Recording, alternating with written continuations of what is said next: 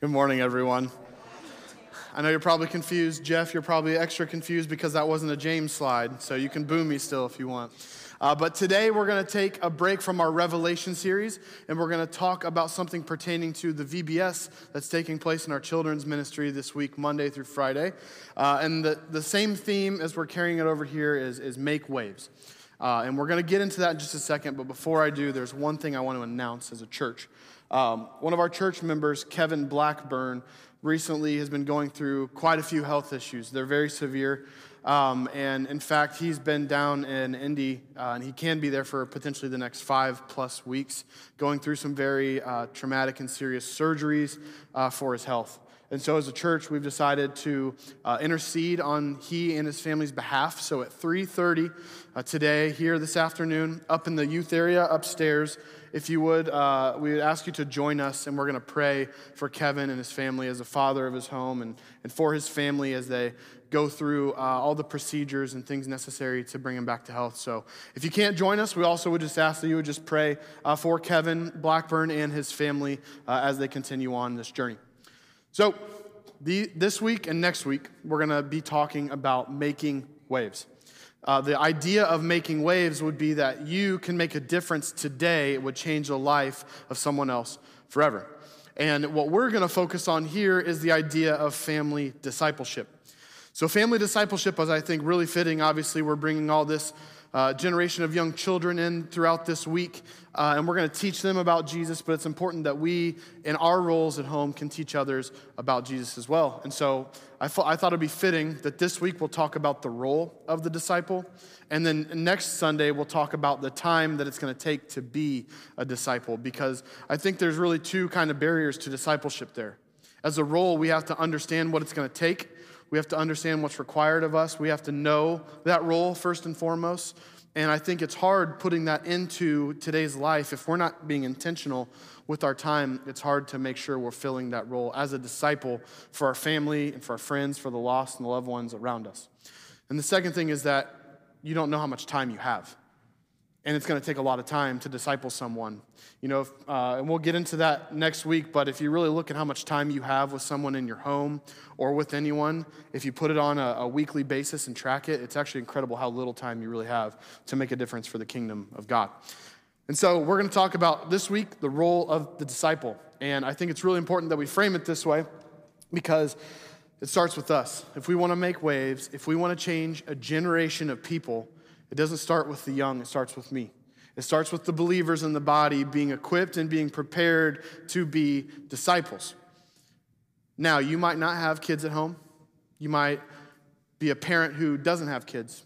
You know, you might have been through some tragedy in life. You know, maybe you were able to raise kids, you know, a, and now you're in an older phase of life, and your kids are gone, and you don't have anyone to disciple within your home. Regardless of whatever your life looks like right now, understand this you have an influence, and the belief system that you hold can make a difference for someone else. It's not just for a little kid, it's for an adult at work, it's for a friend, for whoever else it might be in your life. We need to consider as disciples how we can be intentional about reaching them forever. So, I'm going to frame this with three real passages of scripture today. We're going to be in Deuteronomy, Titus, and Matthew. So, we're going on an adventure in God's word today. So, if you would, let's start in Deuteronomy chapter 6. So, the first thing we're going to read about here in Deuteronomy chapter 6, verses 4 through 9 are this It says, Hear, O Israel, the Lord our God, the Lord is one. You shall love the Lord your God with all your heart, and with all your soul, and with all your might. And these words that I command you today shall be on your heart. You shall teach them diligently to your children, and shall talk of them when you sit in your house, and when you walk by the way, and when you lie down, and when you rise. You shall bind them as a sign on your hand, and they shall be as frontlets between your eyes. You shall write them on your doorposts of your house and on your gates. So, with that in mind, I want to really quick talk about the context of what this passage of scripture means. And so, if you go back to the Israelites being enslaved in Egypt, Moses was called to have the Israelites come out of captivity. So God called Moses and sent Moses to go to Pharaoh, to have the Egypts or to have the Egyptian armies, you know, relinquish control of the Israelites. The Israelites were allowed to leave. They fled through the seas. They go into the wilderness, and they wandered for 40 years in the wilderness just to get to the promised land. And so, in between all of this mess that you read about in Scripture, uh, it's actually a beautiful design by God. And so, God, understand this, and this will be important later. God called Moses to go do something to, to go to Pharaoh, right? And to intercede for the people of Israel. The other thing he had Moses do was God gave Moses the law, the commandments. And then Moses had to take that and give it to the people of Israel.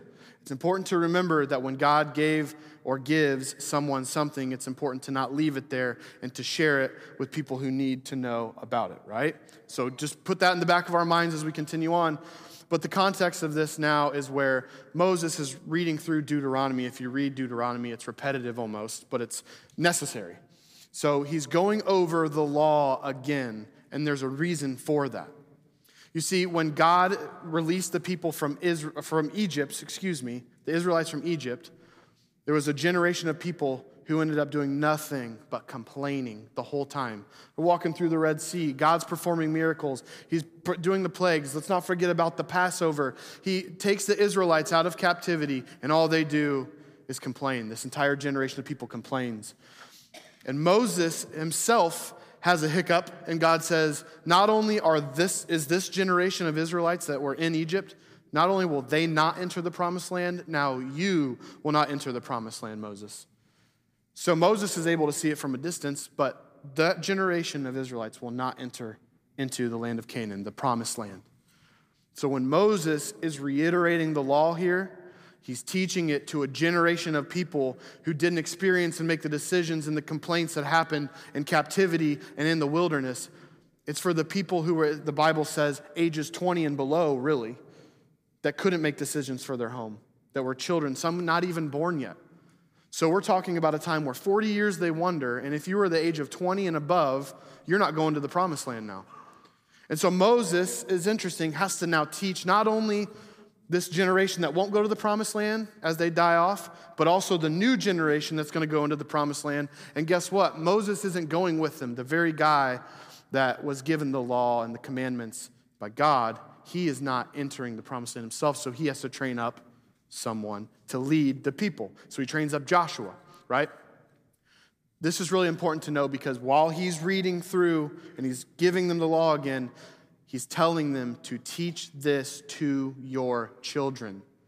And if you go back in Deuteronomy and keep reading, there's this phrase that says, Remember you were once slaves. Remember you were once slaves. Remember you were once slaves. Like it'll be a whole train of thought, remember you were slaves because there was a group of people who potentially didn't even understand the captivity or the conditions that they were in to understand how beautiful the promised land would be so long as they're obedient to God. So Moses is now commanding this new generation to say, hey, you need to write this on your hearts. And it's funny because when he says this, it's, it's called the Shema. It says, if you read the beginning lines of this in Hebrew, it's Shema Yisrael. It means, hear, O Israel. Hear literally meant to listen and to do and to obey. So when someone said, Hear me right now, I mean, you were going to do something about it. And Moses saying, Hear, O Israel, and do this. And he says, The Lord our God, the Lord is one. You shall love the Lord your God with all of your heart and with all your soul and with all of your might, right? He says this. You should be teaching this where?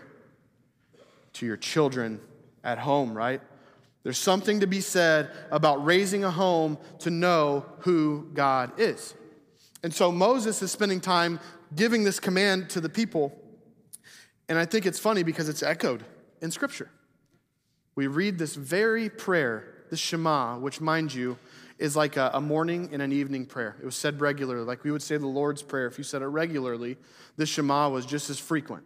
He says, You need to write it on your gates. You need to write it on your doorposts. You need to tie it to yourselves. And the Jewish culture, they literally do that because it's supposed to be evident to other people that you love and obey the Lord your God. So if I'm walking around and I saw that written on the doorpost, I would know who that person is. And today we need to know something very similar because this still applies to us. Who you are as a believer in Jesus Christ should be known by other people by the way that you live and by the way that you act and by the way that you speak. It should be evident to other people. Jesus goes on to take this very prayer and he teaches it when the disciples ask about what the greatest commandment is. What is the greatest commandment? To love the Lord your God with all of your heart, with all of your soul, and with all of your might. You know why he says that? Why would Jesus echo this? Number one, he was taught it in his home as a young boy. Fully God, fully man. Jesus grew up in a Jewish home, and you know what they said every morning and every evening? The Shema. You know what he had to believe and what was written on his heart? The Shema. To love the Lord your God with all of your heart. This is important. If you teach this regularly in your homes to love God, your life would follow. The things that you do would follow in obedience with what God has commanded. Because if you love someone, you'll listen to him. And if you can always remember to love someone and put that at the top of your list, unconditional love, especially with what God has done and does, you would learn to obey and to be obedient to his commands. So it's really important that we talk about teaching our kids in the home. Right now, I'm going uh, with my daughter through the Westminster Confession of Faith. Some of you are like, what's that? That's, that's the point. I'm going through something that nobody really talks about that I learned in college with my three year old daughter. I sit down in the evening and I go through these different questions with her when she goes to bed. And I ask her things like last night, before I was, I was kind of sermon prepping, my wife was taking her down to bed. And I said, Before you go to bed, I want to ask you one question. Can you do it? And she said, Yeah. And mind you, she's like everywhere right now, so getting her attention's hard. I said, Okay, Ren, what's a covenant? You know, how are you going to get a kid to answer that? And she goes, A covenant is an agreement between two or more people. And I'm like, Very good. Like, it makes me happy to see my daughter not only being able to retain something like that, because that took me, I don't know how many years to understand what a covenant really is, but my three year old daughter knows this, and this is why I feel it's important to teach in the home too. If we want to love God and we want to put that as the greatest commandment with everything within us and all of our capacity and understanding and ability to do, especially, we have to teach them about God. They have to know God so that they can love God. And if they don't know God, if you don't know someone, how could you ever love them and learn to be obedient to them? So, my wife and I said, We're going to do this. We're going to train our kids in the ways of the Lord. We're going to spend time intentionally. We're going to teach them what it's like to have a prayer life. We're going to teach them to intercede on behalf of their friends and family. And we're going to teach them what it's like to talk regularly in our home about who God is. It's something I'm not going to compromise on, but I have a fear. And maybe you can share in this fear, and maybe it's just me. But I know people in my life near and dear to me who have experienced this is that I don't want to force my kids into a relationship with Jesus because I fear that I would just be feeding them too much, and I don't want to starve my kids by not giving them enough. I want them to be in a right relationship with Jesus, and the only way that I can do it, and as I am called, is to teach my kids at home. It's my role as a father. You see this?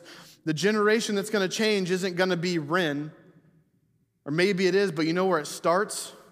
Me dad, spending time with my kids in my home so I can make sure that they know who the Lord our God is.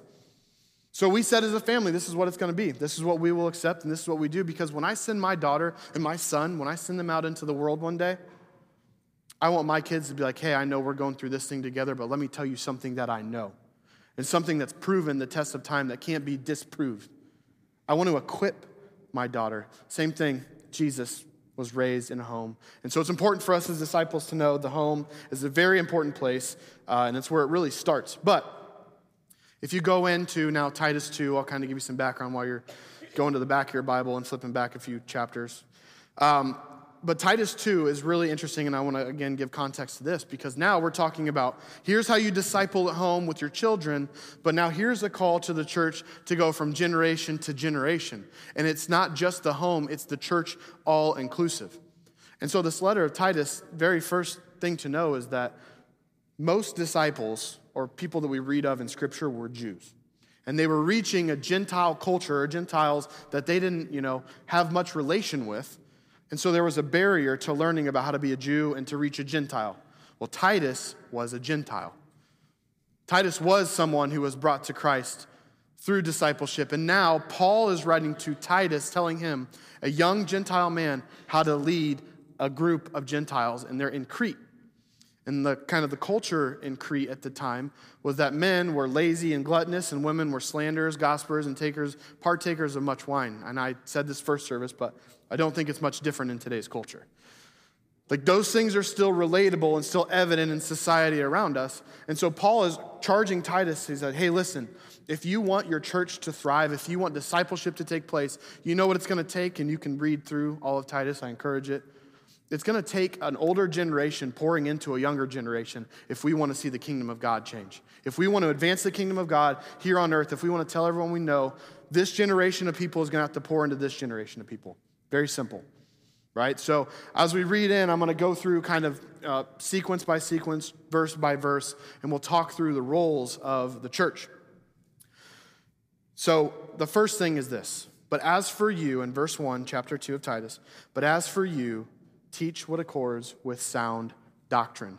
Very first thing we need to know is that the church should be a model for discipleship. If a church isn't doing it, how do we think anybody else is going to look to a church and be like, oh, this is what I'm supposed to do? Right?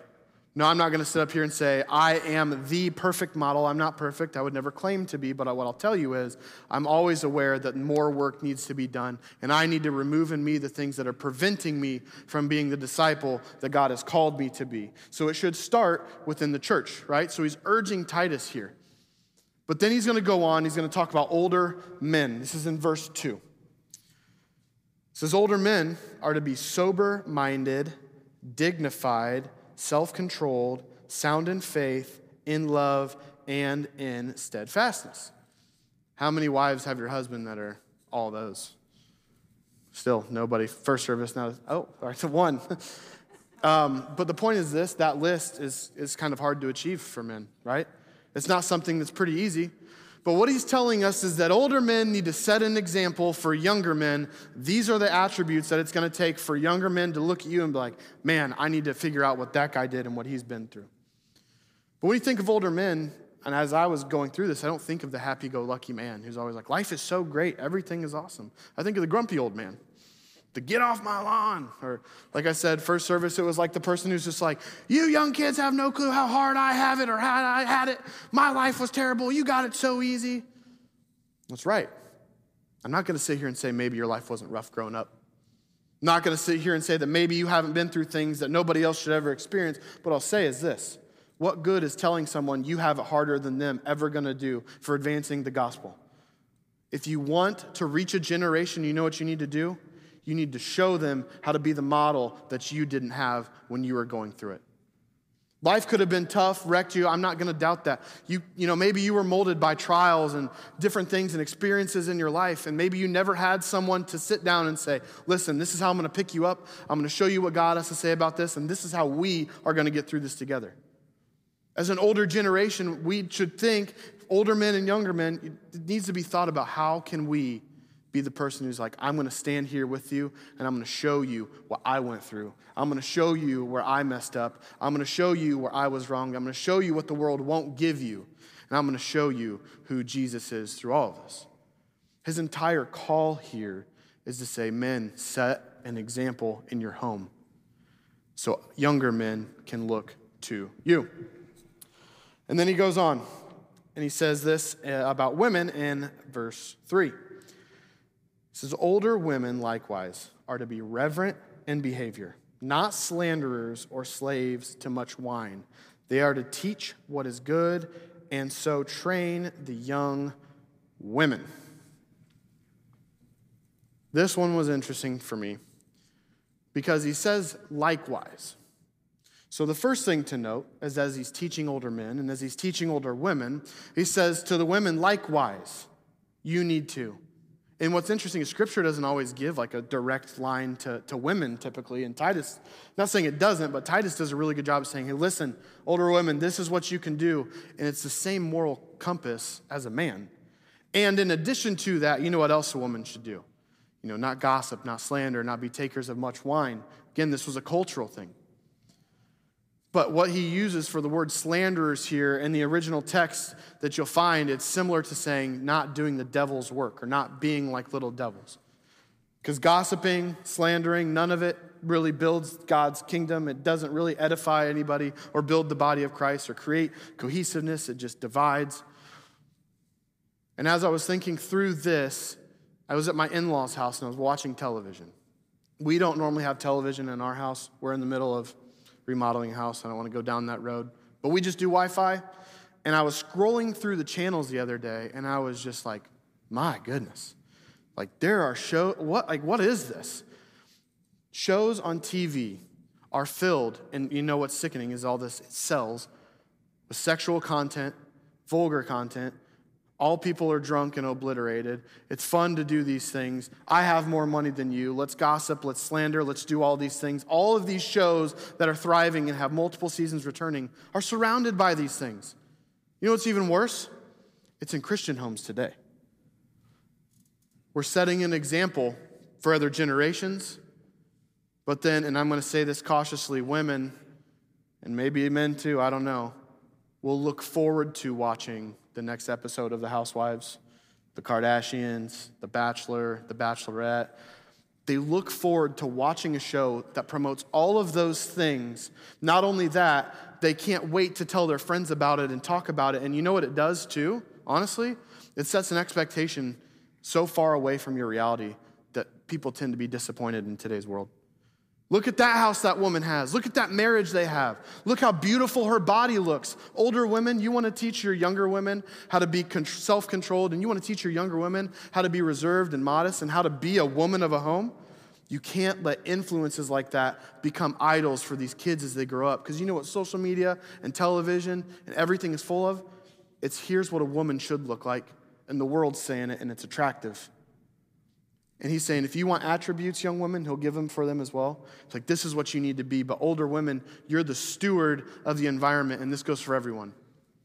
We are stewards of the environment that we are in, that God has placed us in. And He has put people in our lives, and it is up to us to make a change and be the model for them instead of something else. That environment that you're in is everything. And so, younger women now, He's going to charge us. I'll go, I'll go on to that scripture just a second.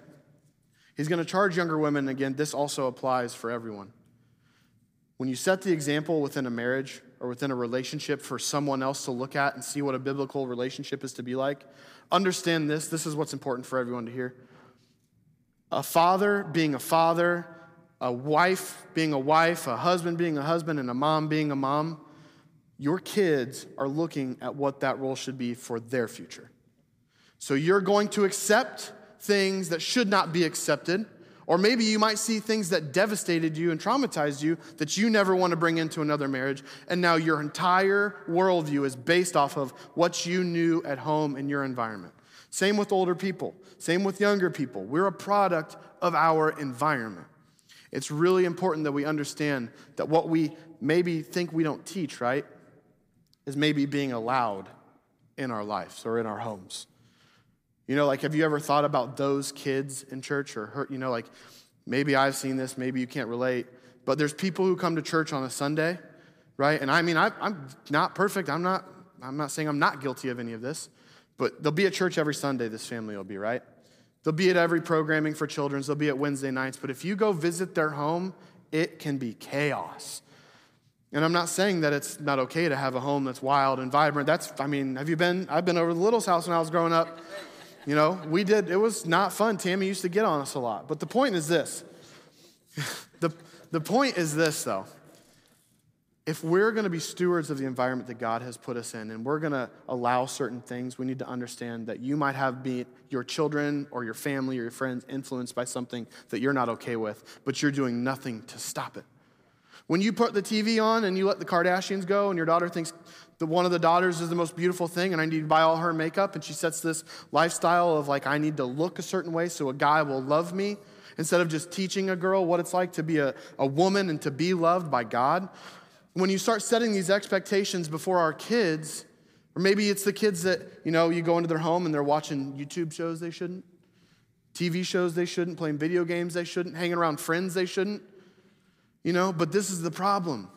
We have to be willing to put a boundary or, or draw the line and say, this is unacceptable. Because what happens, and I've seen it and I've experienced it, if you're not willing to put your foot down as a parent, your kids are going to walk all over you.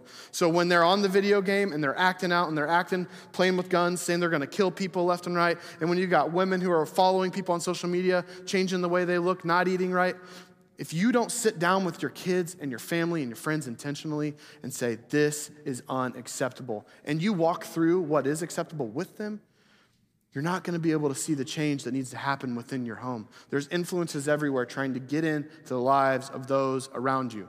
So, how are you going to take your role and reach them for Christ? That's what he says. And he goes on, though, to talk about younger men. Because I didn't get there yet. Young men, in verse 6, at the end of verse 6 here, kind of, he says, uh, young, oh, sorry, excuse me, we're going to go younger women. We can't forget them too.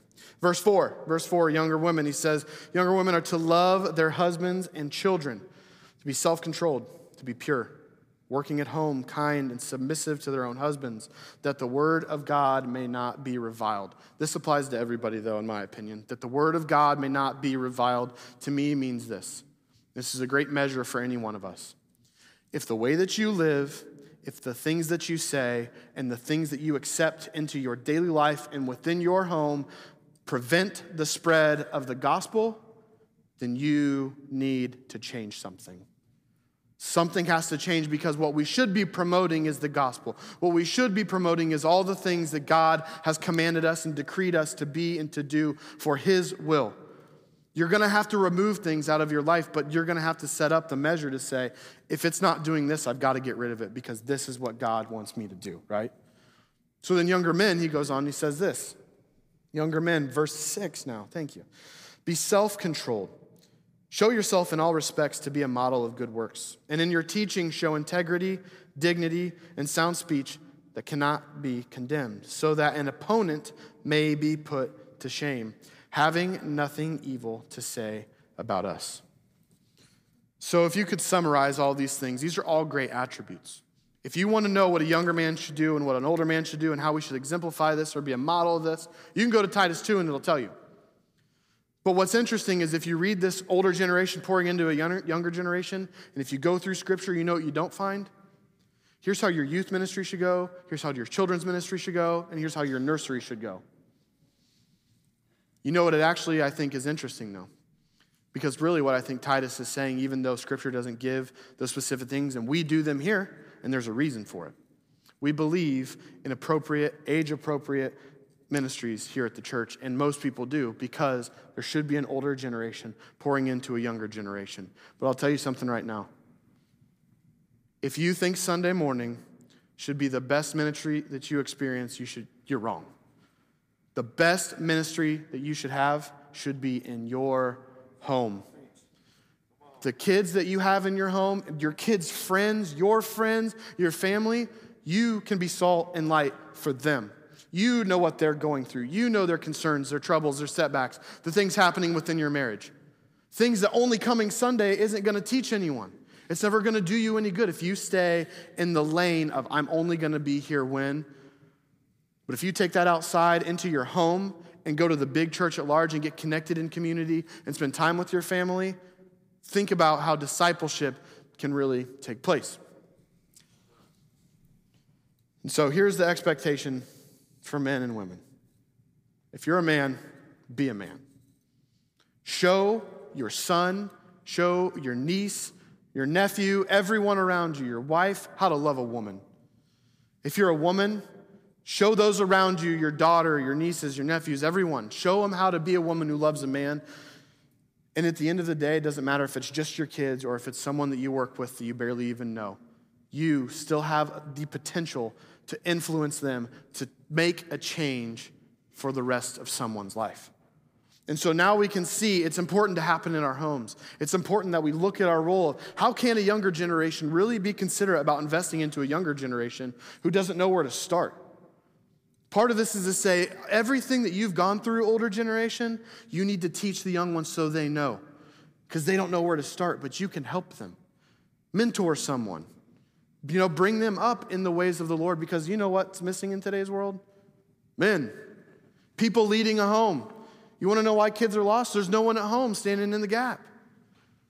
So I'm going to transition this now to Matthew chapter 14. So we're going to go now go back a little bit more.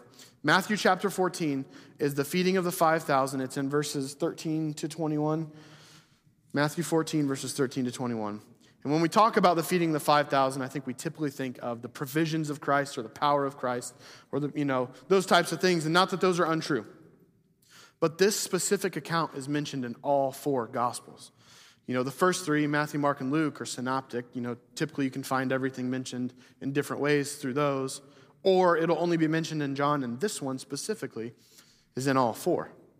And I'm going to read through this. I'm going to highlight some things I think it's really important that we understand as disciples and as followers of Christ. So, if you would, Matthew 14, verses 13 through 21. It says this When Jesus heard what had happened, he withdrew by boat privately to a solitary place. Hearing of this, the crowds follow him on foot from the towns. When Jesus landed and saw a large crowd, he had compassion on them and healed their sick. As evening approached, the disciples came to him and said, This is a remote place and it's already getting late. Send the crowds away so they can go to the villages and buy themselves some food. Jesus replied, They do not need to go away. You give them something to eat. We have here only five loaves of bread and two fish, they answered. Bring them here to me, he said. And he directed the people to sit down on the grass. Taking the five loaves and the two fish and looking up to the heaven, he gave thanks and broke the loaves. Then he gave them to the disciples, and the disciples gave them to the people. They all ate and were satisfied, and the disciples picked up 12 basketfuls of broken pieces that were left over. The number of those who ate was about 5,000 men, besides women and children. Couple things I want to highlight here. When he says, You give them something to eat. And when he gives thanks and he breaks the bread, he hands the bread to the disciples. And then the disciples hand it to the people. It says it fed 5,000 people. The disciples were the hands and feet of using what God was doing to give to those who had a need. They stood in the gap, and Jesus could have done any. Jesus could have made plates, tables, drinks, everything appear out of nowhere, out of nothing. He said, No, you give them something to eat. You do it. How many were fed? It says 5,000, right? Or does it? It says 5,000 men besides women and children is what they counted. So I'm going to ask you a question. I want you to leave your hands raised while I ask this. How many of you are married? How many of you are engaged? Keep your hands up if you're married. How many of you engaged? Mom, you can raise your hand higher. How many of you are dating? How many of you have children? Okay, if you look around the room, it's a pretty large consensus, right? You can put your hands down. If you were one man receiving this fish and this bread, if you had a wife, if you had a child, if you had multiple children, because Jewish culture, it wasn't just you had one or two and you're done. The man stood up in the gap for his family and provided for, if you did the numbers, 15, 20, we don't know, 1,000 people actually ate. The only way that many people ate was when Jesus said, You give them something to eat. They broke all of that. They shared it with other people from what God had given them, and they sat down, and the men who had stood up for their families were able to take what God had given and given it back to their families. Culture today, like I've said it, men are absent. There are single mothers here who are taking a role of a man, and they're the ones who are going to step up and defeat. But the design of a man was to be the one who would lead his home. Now, I'm not saying, you know, maybe, maybe you've lost a loved one, right? you still have the God given ability to be a provider because of what He's called you to in the role of discipleship. Men can step in the gap for their families. Women can step in the gap for their families. Foster parents can step in the gap for their families. Guardians of kids, raising kids, grandparents raising kids. You can step in the gap for your family because when God gives us something, it's up to us and it's up to our role to give it to another generation. I'm going to invite the worship team up. The disciples back then didn't have much of anything to do this or to do any of the work that they did to change the world. They had something very significant. They had Jesus and a relationship with Jesus. Right? Obviously, when this miracle was performed, they had, you know, bread and fish and some faith. But what does a disciple today really need? You've been given the Word of God, the most powerful weapon that you could have. And why not have some open arms while you're at it? All you need to equip yourself today is spending time and devoting time to knowing who God is. This is an excuse that can't continue in the church today. It's that I can't begin to train anybody up because I don't know anything. Church, I need more sermons. I need more discipleship classes. I need more small groups. I need more devotionals. Why aren't you helping me? All you have to do is open the book and start there. It starts very simply with here. And, and no, you're not going to know everything to start, but you have to start.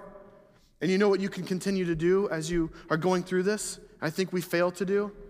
You see, many people open up their Bibles like I do. I read mine every morning. Open up my Bible, I read whatever, you know, I feel like I'm going to read for the day, whatever chapter it is. I go through, I talk about it, I'm thinking about what it means and how I can apply it. Or maybe, you know, you come to church, right? You come to church on Sunday. You're, you're setting an example. You're showing your kids to read their Bible. You're showing your kids to come to church. Good, you should. You know what I think we fail to engage in? I don't think we invite anybody to talk about those things with us. How often do you sit with your family and talk about Jesus? I was convicted. I went on a vacation not long ago to Disney, and we were so bombarded by the craziness of Disney in Florida and being husband and wife with two kids that I looked back after the vacation and I was disappointed. I was almost disgusted. I said, Look how much we enjoyed ourselves and how little we talked about Jesus. I read my Bible every day.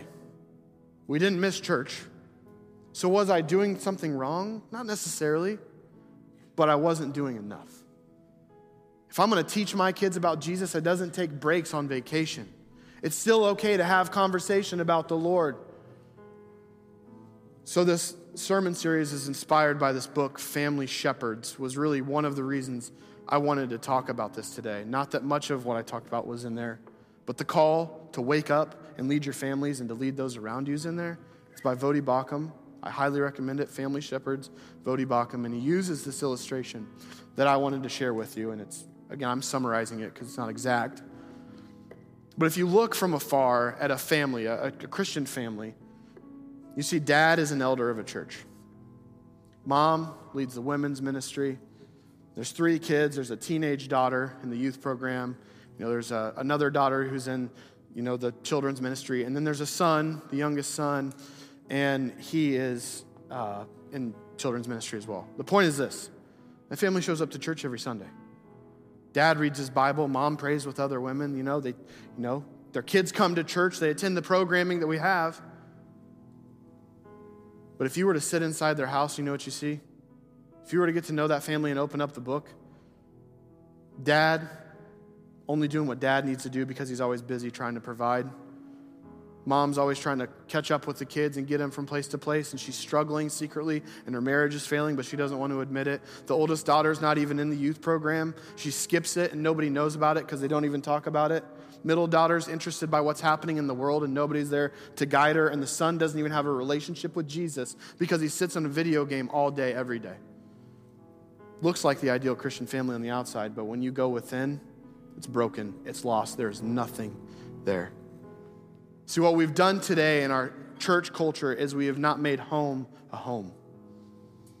That family goes to the same church and they go home and they do completely different things the rest of the week. And I refuse to leave Jesus at church on Sunday and for me and my family, we will continue to talk about Christ when we wake up, when we go to bed, before we have a meal, as we go about our days.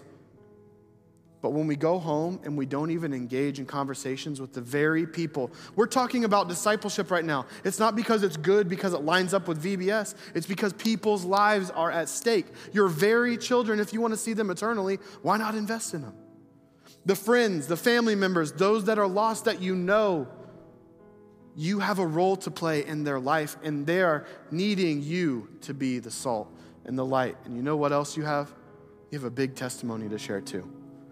If you can't start anywhere, let's talk about where you started. Let's start there. Let's get into relationships with people. And there was a, Puritan, uh, last thing I want to say, there's a Puritan commentator uh, who has this quote I think just kind of convicted me. I want to share with you. His name was John Flavel. He says this If you neglect to instruct your children or be an influence to those around you, do you think the devil will neglect his role to instruct them in the ways of wickedness? You have a choice. What role are you going to take? So you please stand so I can pray for you.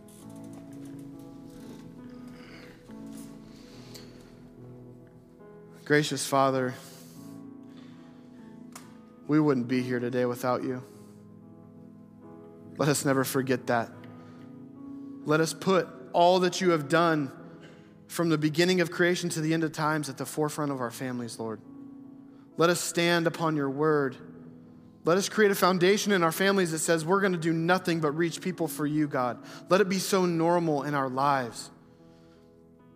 Lord, sometimes this can be convicting to recognize that we're not filling our role, but it's never too late to change. And God, I know I want to, and I know your church wants to change for you. So do what you have to do in us, Lord.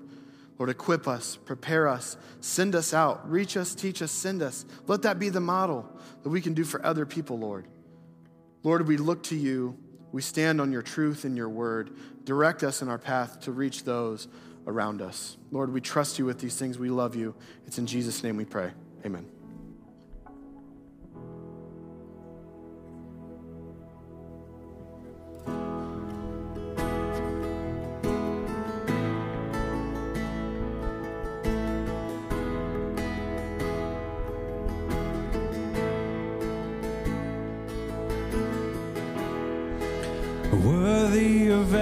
Song we could ever sing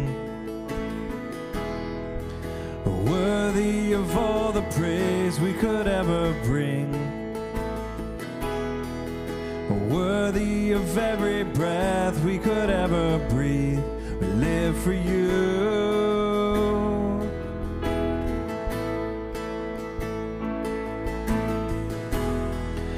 Jesus, the name above every other Jesus, the only one who could ever save. Jesus, breath we could ever breathe, we live for you.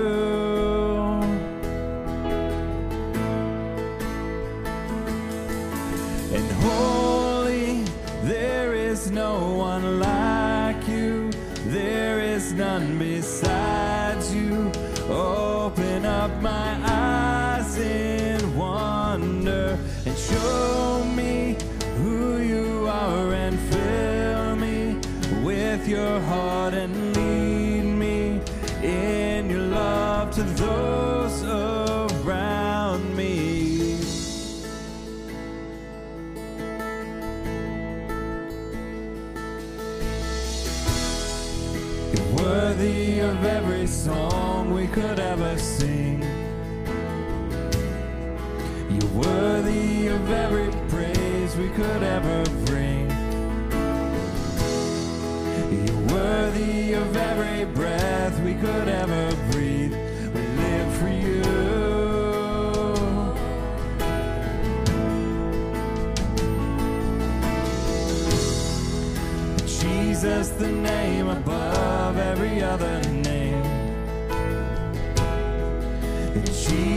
The only one who could ever save.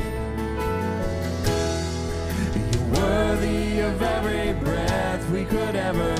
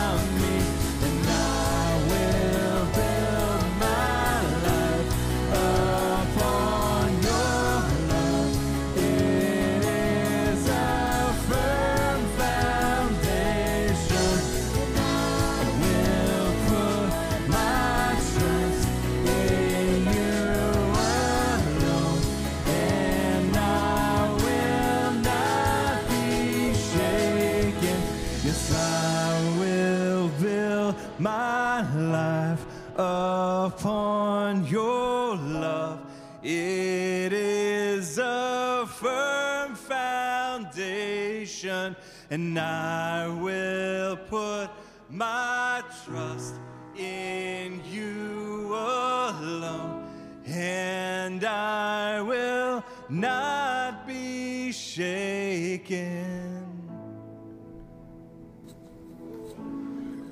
This week, just want to put a challenge out there for you. Whatever your sphere of influence is, whatever your home is like, each day this week, talk about Jesus with your family.